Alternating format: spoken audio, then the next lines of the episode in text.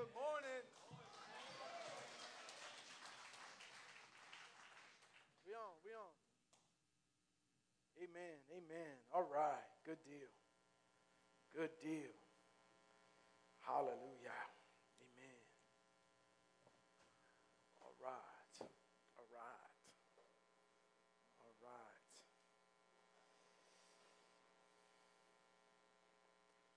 I'm going to ask you to let's let's let's pray together for a second.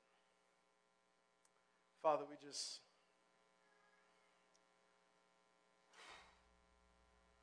Father, we know that your word is already anointed. We know that your word already breaks bonds. Your word already uh, comforts us, and, and, and your word already brings us life and brings us healing, Lord God. Father, right now I pray that we would be able to get out of your way and that you would speak to our hearts. Speak to us. In Jesus' name. Amen. Amen. We've been um whoa, we've been talking about Church 101 for for a couple of weeks and I just want to kind of end that series today with with this message. And um, if you if you're visiting, just let me tell you I love you. God is good. Um, you belong. God bless you. We love you. Amen. As a matter of fact, turn to somebody and just say, "Hey, how you doing? Can you can you hold me down no matter what he says? Tell him, you know. Tell, tell the person, I may not know you, but you know, I got you, you got me. Let's let's get through this. Amen. So here's here's a quote from this this book I'm reading right now. I want you to to listen to this quote. Um, remember Church 101. We've been talking about you know the the the purpose of the church and and and the purpose of this church and who we are and what the church is supposed to be. Amen. So just keep that in as a frame of mind. Here's the quote The church does not exist to meet our comfort zone preferences. That's what I thought. That's exactly what they felt. Awesome. Awesome. Give that kid a lollipop. That was awesome, bro. You can't plan stuff like that.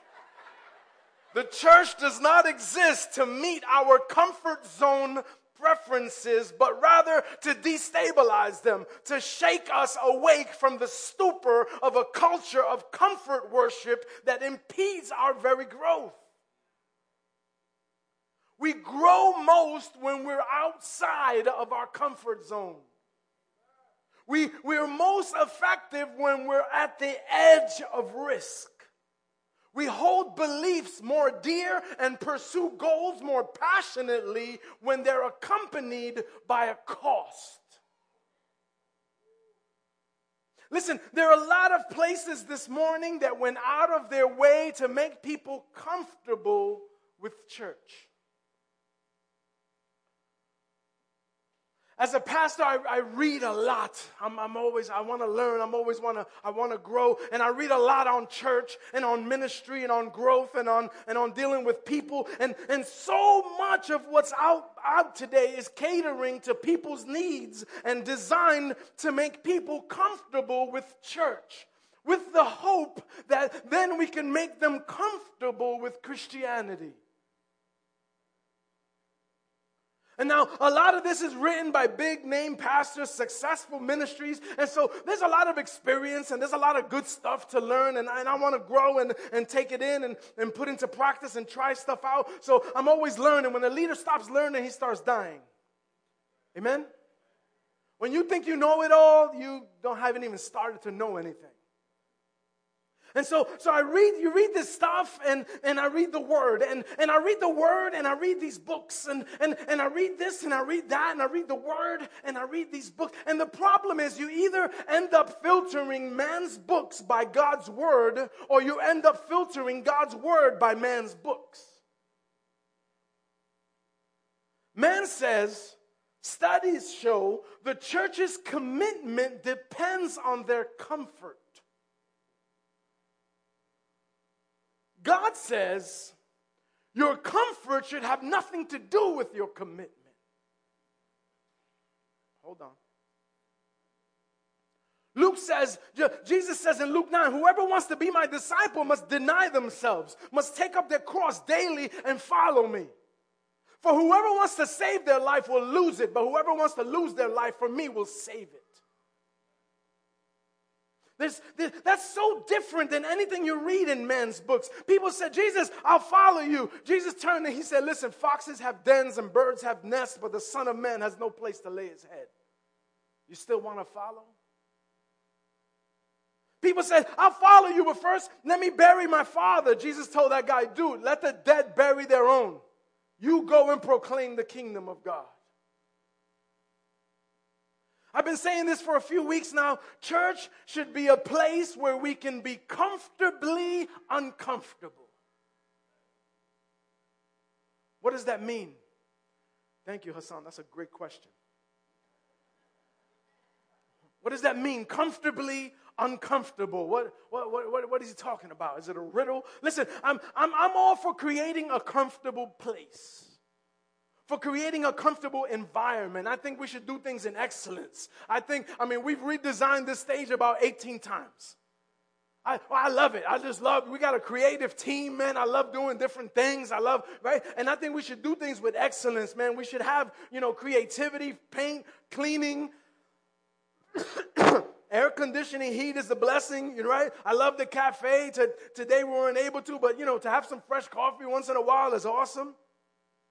Fresh treats. We spend money on equipment so we can have good sound, so we can create a pleasant atmosphere as much as we can. We get ushers and greeters that are smiling hugging and, and, and hugging you, even when they feel empty sometimes. I want it to be a comfortable place where you can come and everybody knows your name. That's a throwback. I want it to be a comfortable place where we can find sanctuary, where we can build community. However, people define comfort as a lack of conflict. People define comfort as a lack of offense, as a lack of accountability as a lack of tension. Man's books and surveys and studies show that if you want to build something successful, you have to have a certain sensitivity. You have to be sensitive to what people are looking for and careful to make people comfortable so that they'll stay. So, so, so you can't preach too long. You know, there's studies and studies shown about how long a sermon should be be this, it can't be that. This is too short, this is too long, this is too much, this is too. Don't preach too hard. Don't preach too. I, I break all the rules, man. I don't know what I'm doing. That's the only. I'm not bragging. I'm saying I don't know what I'm doing. It says stay away from touchy topics because people will get offended and they'll be uncomfortable. Preach the good news, but don't talk about sin. Tell people what was done for them, not what's expected from them. Oh, I'm trying to shrink this church right now. See, we, we, when we first came here, man, we were so damaged by finances, I was scared to have anybody pray for an offering. Right? we're like, oh, man, uh, let's not have offering baskets. Like, what do we, I don't want to even talk about money because people are so people are so jaded and church. Church just wants your money. Church just wants your money. And so we, we've created this church culture in America that says, find the church that meets your needs. Find the church where the music moves you. Find the church where the preaching compels you. Find the church where the programs suit you. And it's all about you, you, you. And so we've created this culture of comfort, this mindset of mediocrity, this expectation of entertainment, this conditional commitment.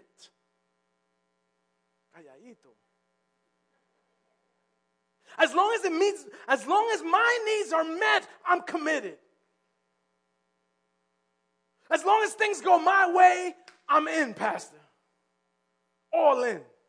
As long as things are easy, as long as things go smooth, as long as things don't inconvenience me, as long as they don't interfere with football, basketball, baseball, my kids' practice, my anniversary, my cousin's sister's birthday, my cousin's, neighbor's, uncle's um, um, christening, my, my, my uh, good summer day. Uh, uh, uh as long as they don't interfere, I'm good. I'm in, Pastor. Count on me, man. I'm in there. Conditional com- commitment. But yet we read in God's word, following Christ is all about surrender. Surrender. Surrender is a military term, it means stop resisting. Stop resisting. I think the word God is saying that to us today, to somebody here today. Stop resisting. To be comfortably uncomfortable means that you can be comfortable enough to know that you belong, that you fit in, that there's nobody here better than you, that you don't have to be like anybody else, that, that, that this, there's bread in the house, that God accepts you, man, any way you walked in that door, and God called you even in your present condition before you did anything good at all, while you were still jacked up, while you were still resisting, the, the, God loved you and God died for you and God chose you and God called you and God sought you out and God drew you. Before you did anything good, while you still stunk. The comfortable part is understanding God chose you. He loves you. You're fully known by God. And do you know that, like, everybody here is fully known by God? God knows, not the fake you that shows up in the building. God knows you. Scary? God knows you. Not the brother, God bless you, the Lord. Hey, how you doing? I'm blessed, highly favored, walking in the presence and glory of God all the days of my life. Surely mercy and grace shall follow me. But you but you're middle fingering somebody as soon as you go up the block and they cut you off. The real you, God knows the real you and loves you fully still. That's the comfortable part. Say amen. The uncomfortable part is understanding that while we can belong, while we can be accepted, that while it's because of His grace through nothing at all we did, we can belong, but we can't stay the same.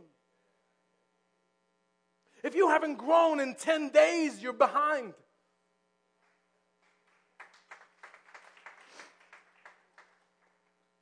Some people come and they want to share their testimony. Oh man, when I was when I was 17, you know, God met me. Wait, wait, how old are you? You're 40 what? So he hasn't done nothing since you were 17? Then either you're bad or God's bad, but something's not right here. When God reconciles us to himself, it means he makes our relationship right with him. That's a beautiful thing. You, let me give you an example. If you were doing some things to destroy your marriage, to hurt your family, if, and, and you were given the grace to reconcile, with, to make those relationships right again with your spouse, to make those relationships right again with your kids, if you were, if you were given the opportunity to reconcile, you don't go back to the same way. You got to change something. Amen? You, if, if you, you don't do the same things you did to hurt and destroy your marriage, let me give you a scripture for those of you that are waiting. If there's no scripture in this message, I got to leave. But here it is Romans 6 12. Do not let sin control the way you live. Do not give in to sinful desires. Oh, we're going old school today. Do not let any part of your body become an instrument of evil to serve sin. Isn't that like a crazy picture to look at? Do not let any part of your body become an instrument to serve sin. What? What are you talking about? Any part of my body? That, that's like, that covers pretty much everything, right? Because it could be your mouth, it could be sexual sin, it could be, right? Do not let any part of your body become an instrument to evil, to serve sin. My wife already gave me a dirty look when I looked she said, Watch it. Which way you going there? Instead, it says, Give yourselves completely to God. For you were dead, but now you have life. So use your whole body as an instrument to do what's right for the glory of God. Sin is no longer your master, for you no longer live under the requirements of the law. Instead, you live under the freedom of God's grace.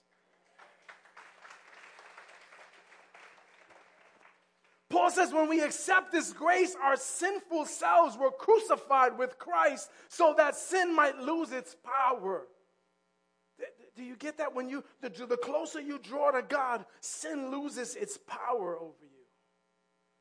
Some of you are so bound. Some of us are so bound in our sin that we think there's nothing can break this, nothing can change. It says, God says, when you draw close to me, I draw close to you. And the closer you get to God, the, this is broken. And what was done already for you has this broken in your lives. We're no longer slaves to sin. When we're joined with Christ in baptism, what we're doing tonight, we, we join him in his death so that when we go in, we're going in into his death. And then when we come out, we're, we're, we're, we're rejoicing in a new life. Amen?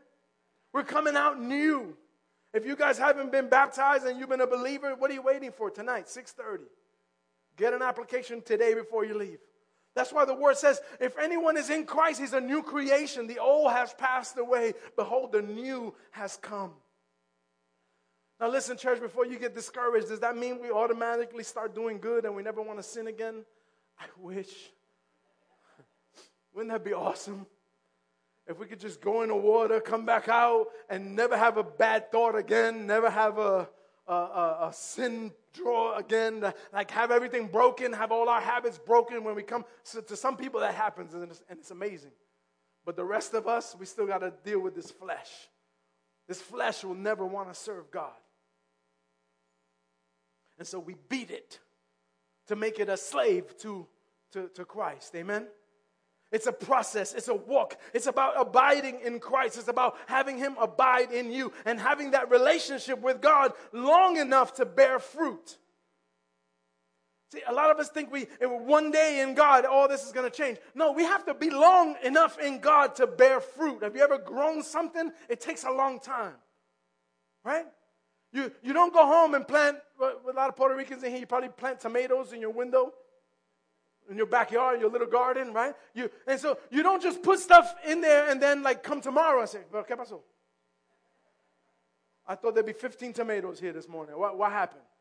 You know it's a process. It has to get watered. It has to be, it has to get sunlight. It has to grow. The, the, the stem has to grow. The leaf, the support has to grow. You have to, right? And then, and then you get the fruit. So we, it's about abiding in Christ long enough to bear fruit. The fruit of the Spirit is love, joy, peace, patience, kindness, goodness, faithfulness, gentleness, and self control.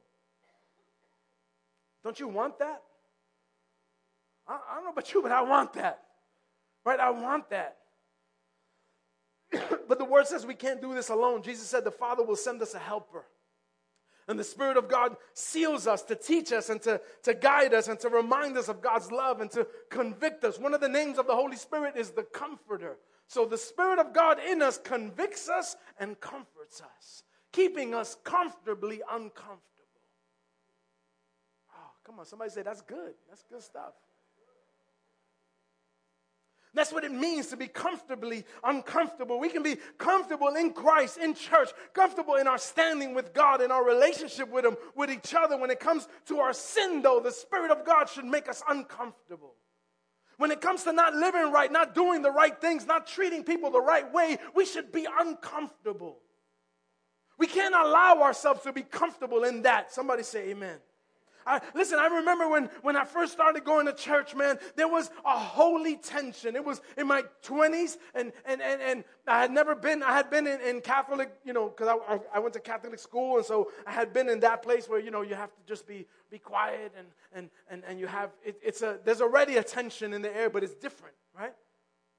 And so when I first started coming to church, there was a holy tension. I knew when the service started, I was kind of, you know, my, I was biting my nails. I knew that, that, that, that, I, because I knew the stuff that I was hiding. Do you understand? There's a holy tension. There was, there was something in there that told me, man, God, today, if I'm coming to the house of God, I didn't understand that I was the house of God back then. I, I thought the building was the house of God. And so if I'm coming to the house of God, if I'm coming to where God is, God is going to confront the thing in me that's, that's not pleasing to Him. And so I was uncomfortable. I was biting my nails. And if a guest speaker came that was like a prophet or something, my God, I was terrified.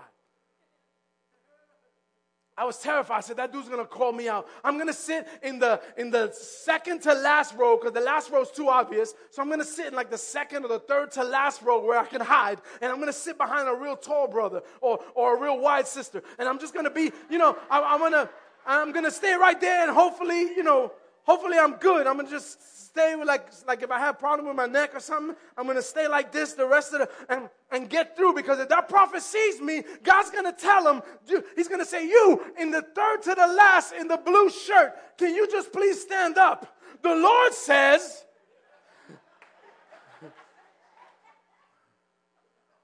God says, what you've done in secret, I'm watching you, brother. And I had that fear. It was a holy tension. And, and I knew it was either going to be the speaker or it was going to be the worship. You know, sometimes the, you know, somebody during worship is going to come and just put a hand on my shoulder and I'm going to feel the conviction of God. And I'm going to break. I'm going to start crying. And people are going to say, why are you crying over that stupid song? I don't even like that song. But, but, but, but you don't understand. I know that God is doing something, something. Amen.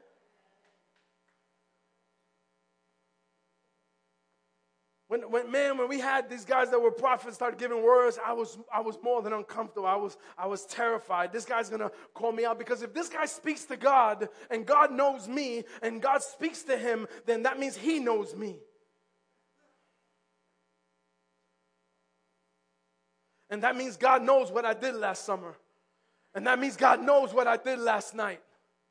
And that means God knows the argument I had with my wife in the car on the way to service. And God knows the name I called her, even if it was out or in my head.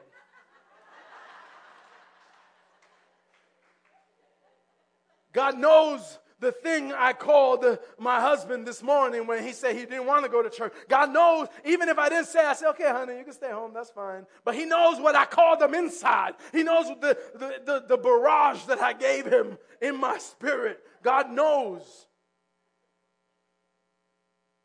So let me ask you, church, when did it become comfortable? When did it become safe to sit in sin and still be comfortable?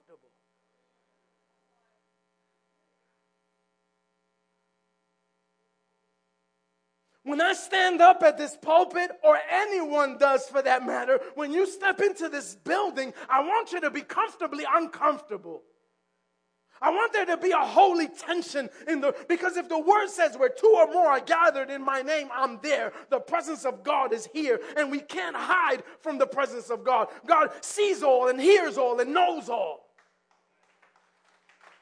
He knows, He knows.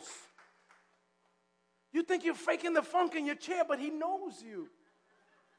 You've pulled it off for 10 years in ministry, but He knows you. God knows you. You've done a great job. Congratulations. And trust me, I felt like this myself. I felt like God has told me. So I'm not, I'm not judging any of you. I'm saying, I'm preaching this because I feel it. I feel God's told me sometimes, you've done a great job. Everybody thinks you're a great guy. I know you. I love you, but I know you. You're not fooling me. The awesome thing is that God will never shout you out to embarrass you. Amen. He will never shout you out to shame you. He's, he shouts you out to, co- to cover you. Listen, never once in my life has, has God shouted me out to embarrass me, but many times the message spoke directly to my heart as if I was the only one in the room. Anybody ever felt like that? Sometimes the worship broke my heart. Nobody in the room knew why. Sometimes somebody came and just put a hand on my shoulder and nobody, nobody here knew, and not even that person knew that I told God, God, if you love me, come hold me. Come, come, let me know that you know that I'm here. And, and a stranger comes and puts his hand or, or hugs you. And you're like,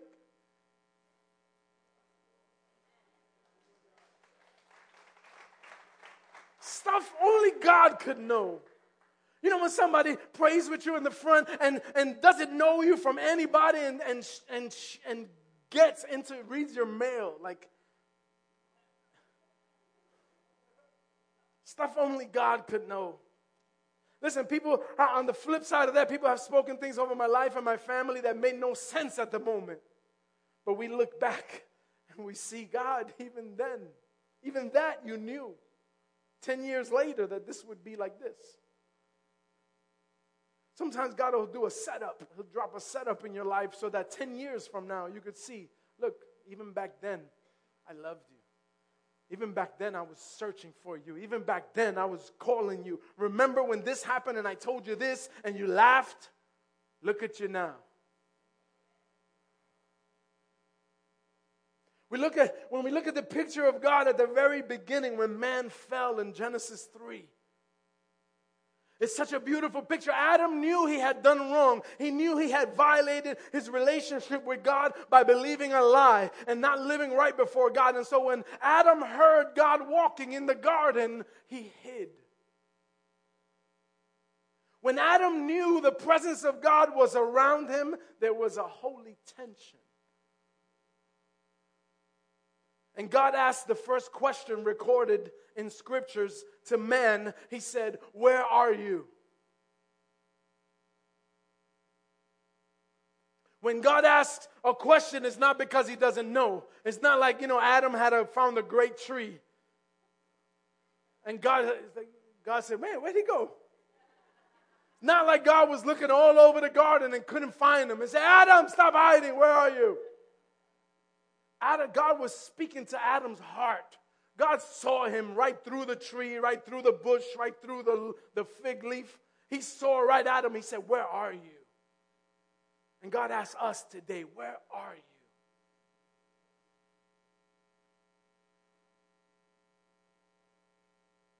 God doesn't ask because he doesn't know. He's trying to get Adam to see where his disobedience has taken him. When God confronts him, Adam still doesn't get it. He says, Well, I hid because I was naked. if, if God was Spanish, he'd say, Bruto.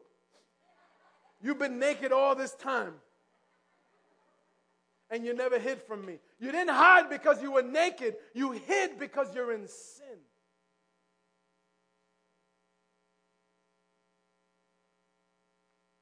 So God's question told Adam two things it told him, You're lost, and it told him, I came to find you. You're lost, and I came to find you. Can we receive that today? You're lost, and I came to find you. It's a beautiful picture. It's the, it's the gospel. It's the, the, tr- the truth is, sinners never seek God, sinners always hide. Isn't that true? Smart sinners have learned to hide in church.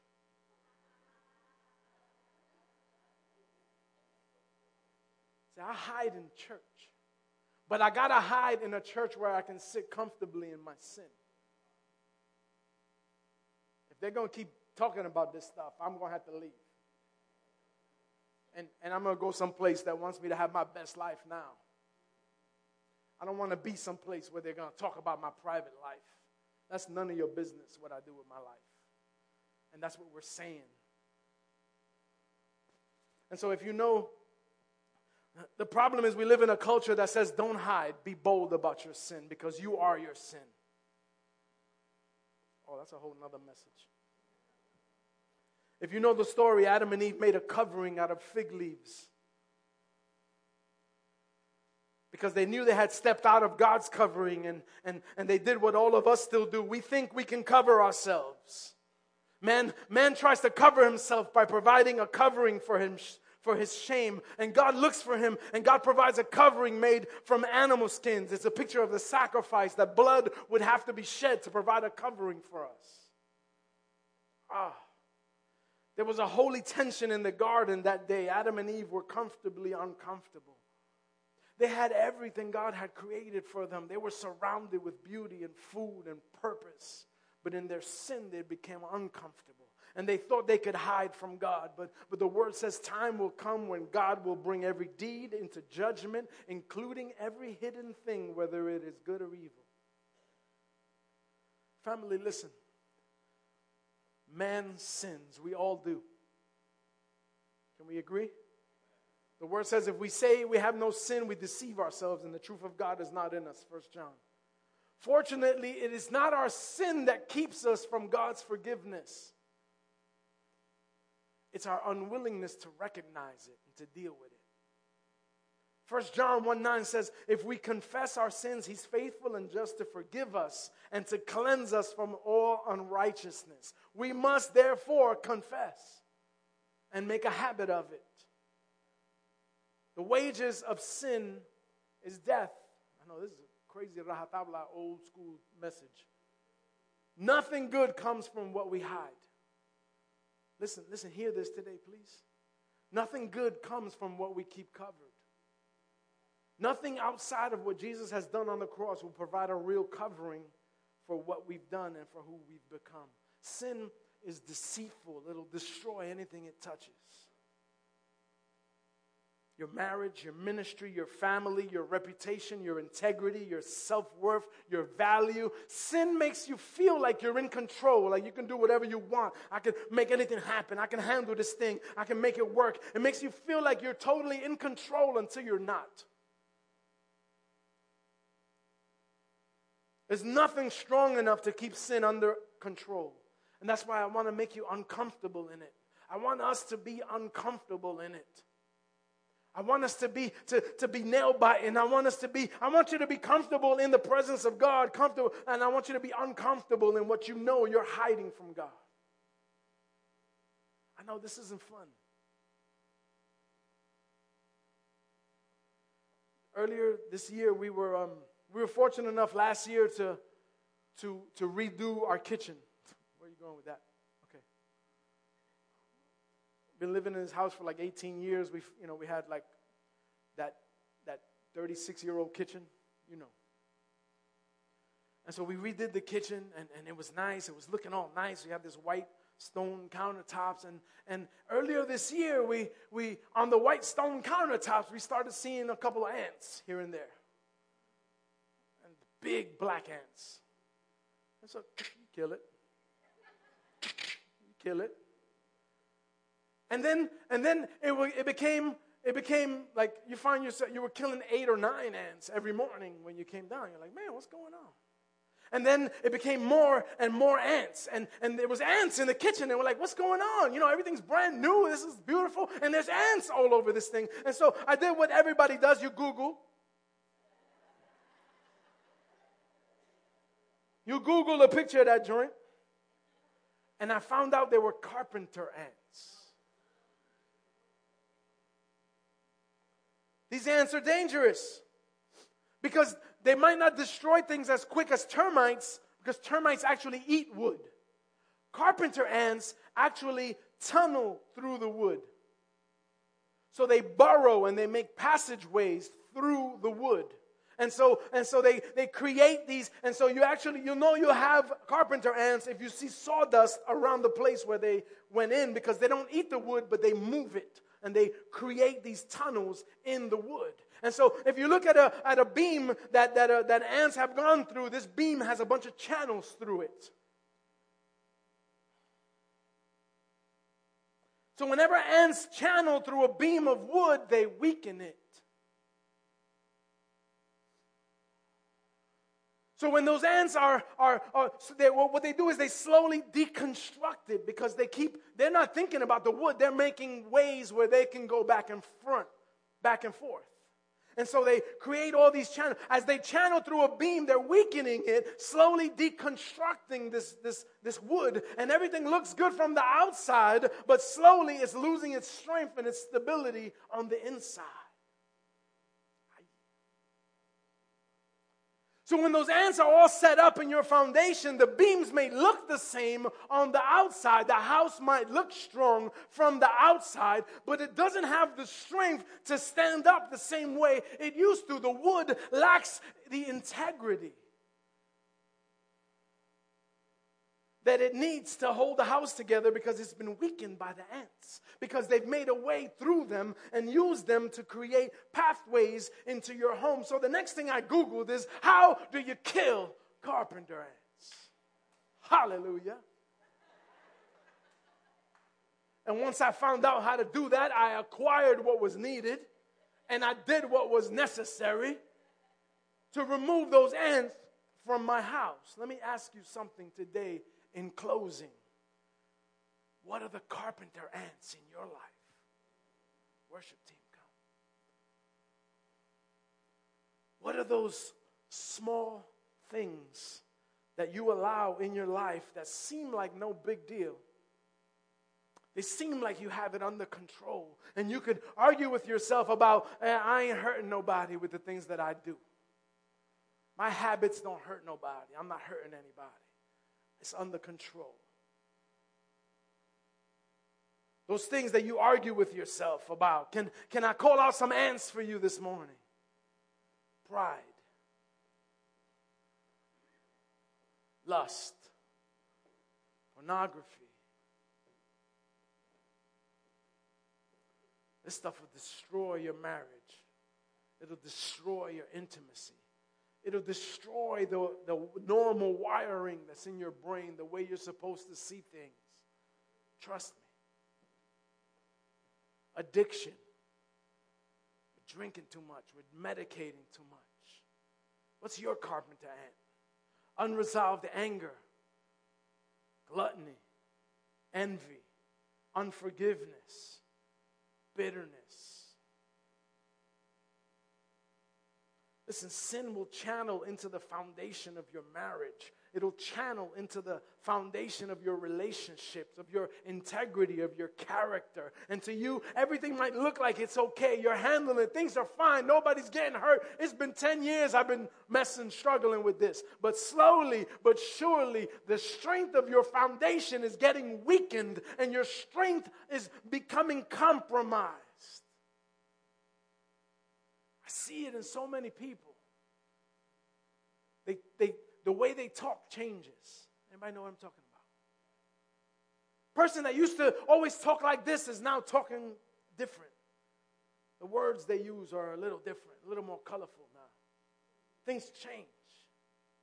They, they, they, um, the, the things they say they would have never said before. The things they do they would have never done before when the foundation was strong. But they think nothing's affecting them because they're strong. But sin makes us weak. And it makes us do things that we would never have done. And it, it, starts to make us a slave and it destroys us and destroys everything around us. Listen, sin will always cost you more than you were willing to pay and take you farther than you were willing to go. You think it's just about you. We do. I know I've thought, I've had this, I've had this argument. You think it's just about you, but it's not just about you. Your kids will perfect your sins. We can go scripture after scripture of stories with David, with, with his sons. We can go through it all with Abraham. We can, we can look how many times the sons have perfected the sins of the father. So it's not just about you. I'm sorry, you came for fun today. the damage starts to show here and there, and, and in the way we act or in the way we feel, and, and, and sin will weaken your ability to make a good decision. Listen, I, I did a lot of research on these ants and, and what damage can, can something so small do. But these ants, when you, they're left unchecked, they'll start to build colonies in other areas of your house. The queen, they're so organized, they're so methodical. The queen sends out worker drones. And, and one day they came up through one of our bedrooms and they swarmed the bedroom because they were looking for another place to form a colony. And so they form, they have a colony. Once this is strong and it's ready, this nest, they send out workers to another place in the house or in the yard or in the outside, and they form colonies, satellite nests.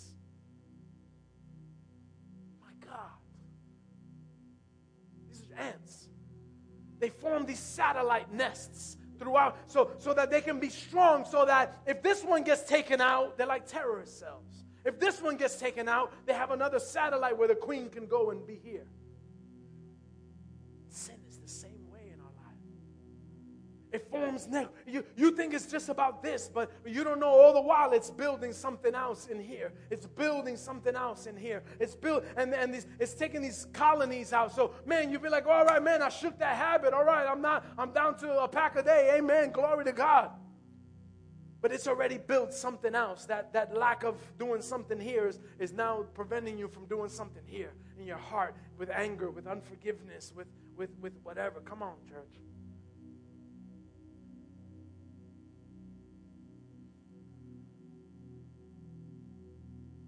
Church, I, I want you to feel comfortable here, but I want you to be uncomfortable in what doesn't please God. I want you to be uncomfortable in what stops your relationship from growing.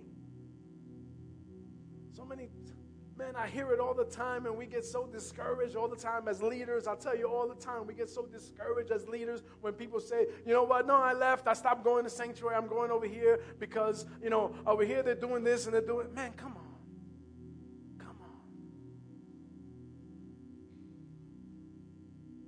Anywhere you go, your sin is going to go with you. Anywhere you go, your unforgiveness is going to be right sitting right next to you. You're like, great, I'm in a new place. This is cool. The music is, I like this here. This is awesome. And then you look next door and he's right there with you. That thing that you thought you left at the other place. I, I, read a story about a guy that was shipwrecked on an island, you know, like a little funny story. He was shipwrecked on an island for 10 years. And when they finally rescued him, he had three huts on the island. And they said, What are these three huts? And he said, Well, that's my house. They said, Oh, wow, cool. And he said, That one's my church. He said, Wow, that's awesome. And that's the church I used to go to.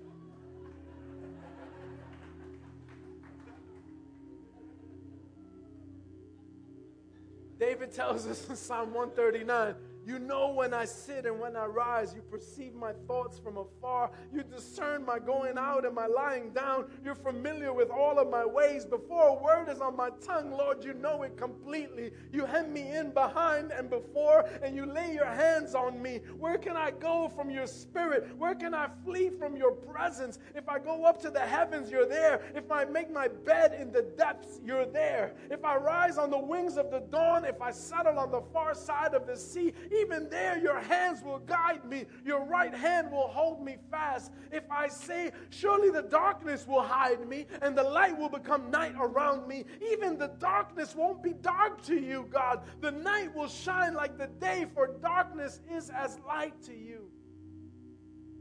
Where can we go to hide from you, Lord? And the beautiful thing is this scriptures that says there's no place you can go that will separate you from the love of God. So as we close, listen, let's just bow our heads for a moment. As we as we close, man, I want to do kind of a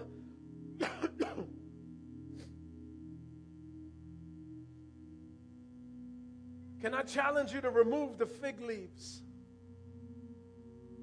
and to find freedom today?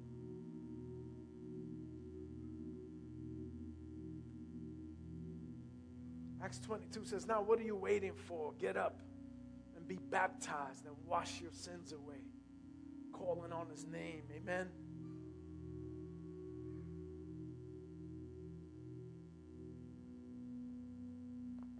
If God's been speaking to your heart, there's something that you've been covering. I know this is a hard thing to hear and a hard thing to do. But remember, there's more growth happens and things change on the outside of your comfort zone. You have to be on the edge of risk to, to, to really embrace. It has to cost you something. Sometimes, sometimes we have to make it. Listen, if, if, if there's things that you're hiding in your fig leaves, would you stand today? Would you say, today, today, man, I'm, I'm, I'm, I'm becoming uncovered so that God can cover me? If that's you, I just invite you to to, to stand right where you are. I'm not going to call you to come forth. I'm not going to, God, God's not looking to embarrass you, God's looking to set you free.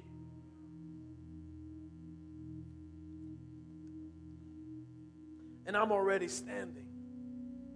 So if you want to join me in standing, say, God, I'm, I'm removing the fig tree. I'm removing the leaves, man. I'm removing the fake covering. I'm removing the fake religiosity. I'm removing the fake Christian whatever. And, and God, I'm just coming bare with you. I realize that I'm naked before you. I realize that even when I was hiding, you see me. And, and so God is saying, Where are you? And we're saying, God, I'm, I'm here. And I'm not going to blame Eve. And I'm not going to blame the serpent. I'm going to just say, God, I, I did what was wrong in your sight. And I want to be reconciled to you. And if that's you, I want you to just receive that reconciliation today. Receive that today. Receive God's love today. Receive God's forgiveness. The word says He's faithful and just to forgive you. You can, uh, you if you if you really believe this, what the word says, you confess with your mouth and you believe in your heart that you're saved. And I want you to hear this Hear that God said today, those of you that are standing, God said today, you're lost, but I came to find you. You're lost, and I came to find you. And you're blessed, and you're forgiven, and you're accepted, and you're fully known and fully loved. And there's nobody in here better than you and nobody in here holier than you because God says, I, I put my righteousness on each one of you. Amen. Can we rejoice? Come on, let's rejoice. Let's worship. Let's rejoice in that this morning. Hallelujah. Amen. Wow. wow. Praise God. Thank you, Lord. Jesus is still here still moving in this place in your hearts. So if you're still a little apprehensive, just worship with us.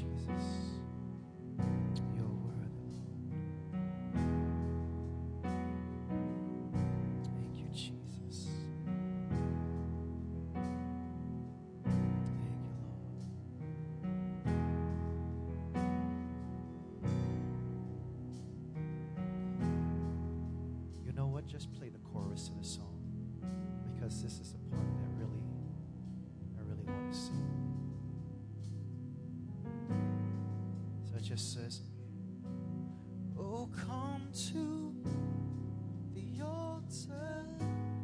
The Father's arms are open wide.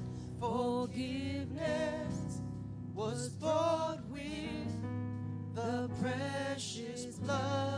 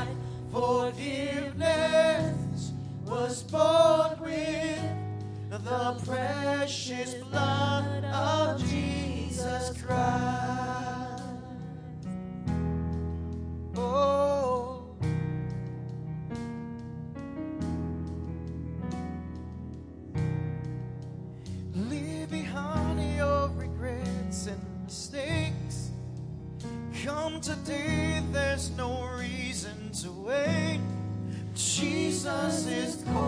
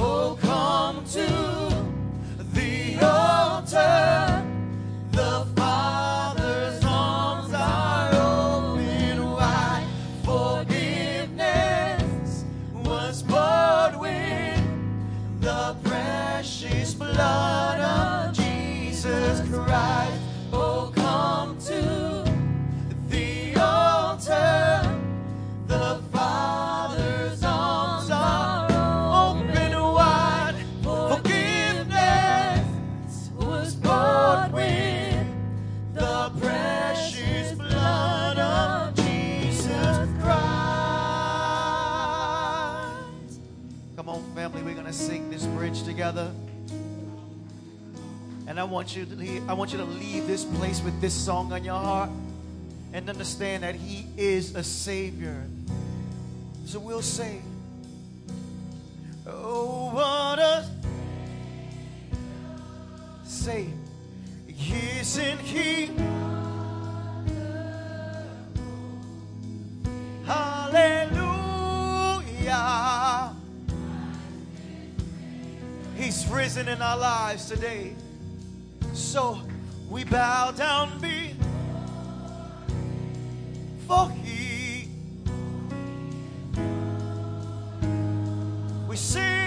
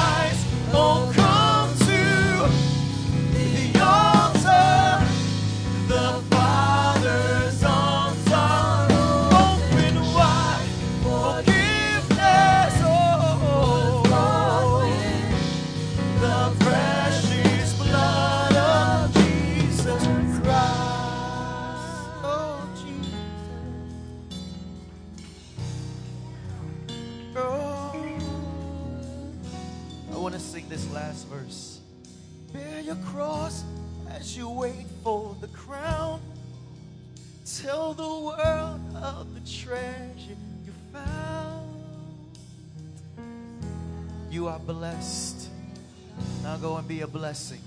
Have a wonderful week.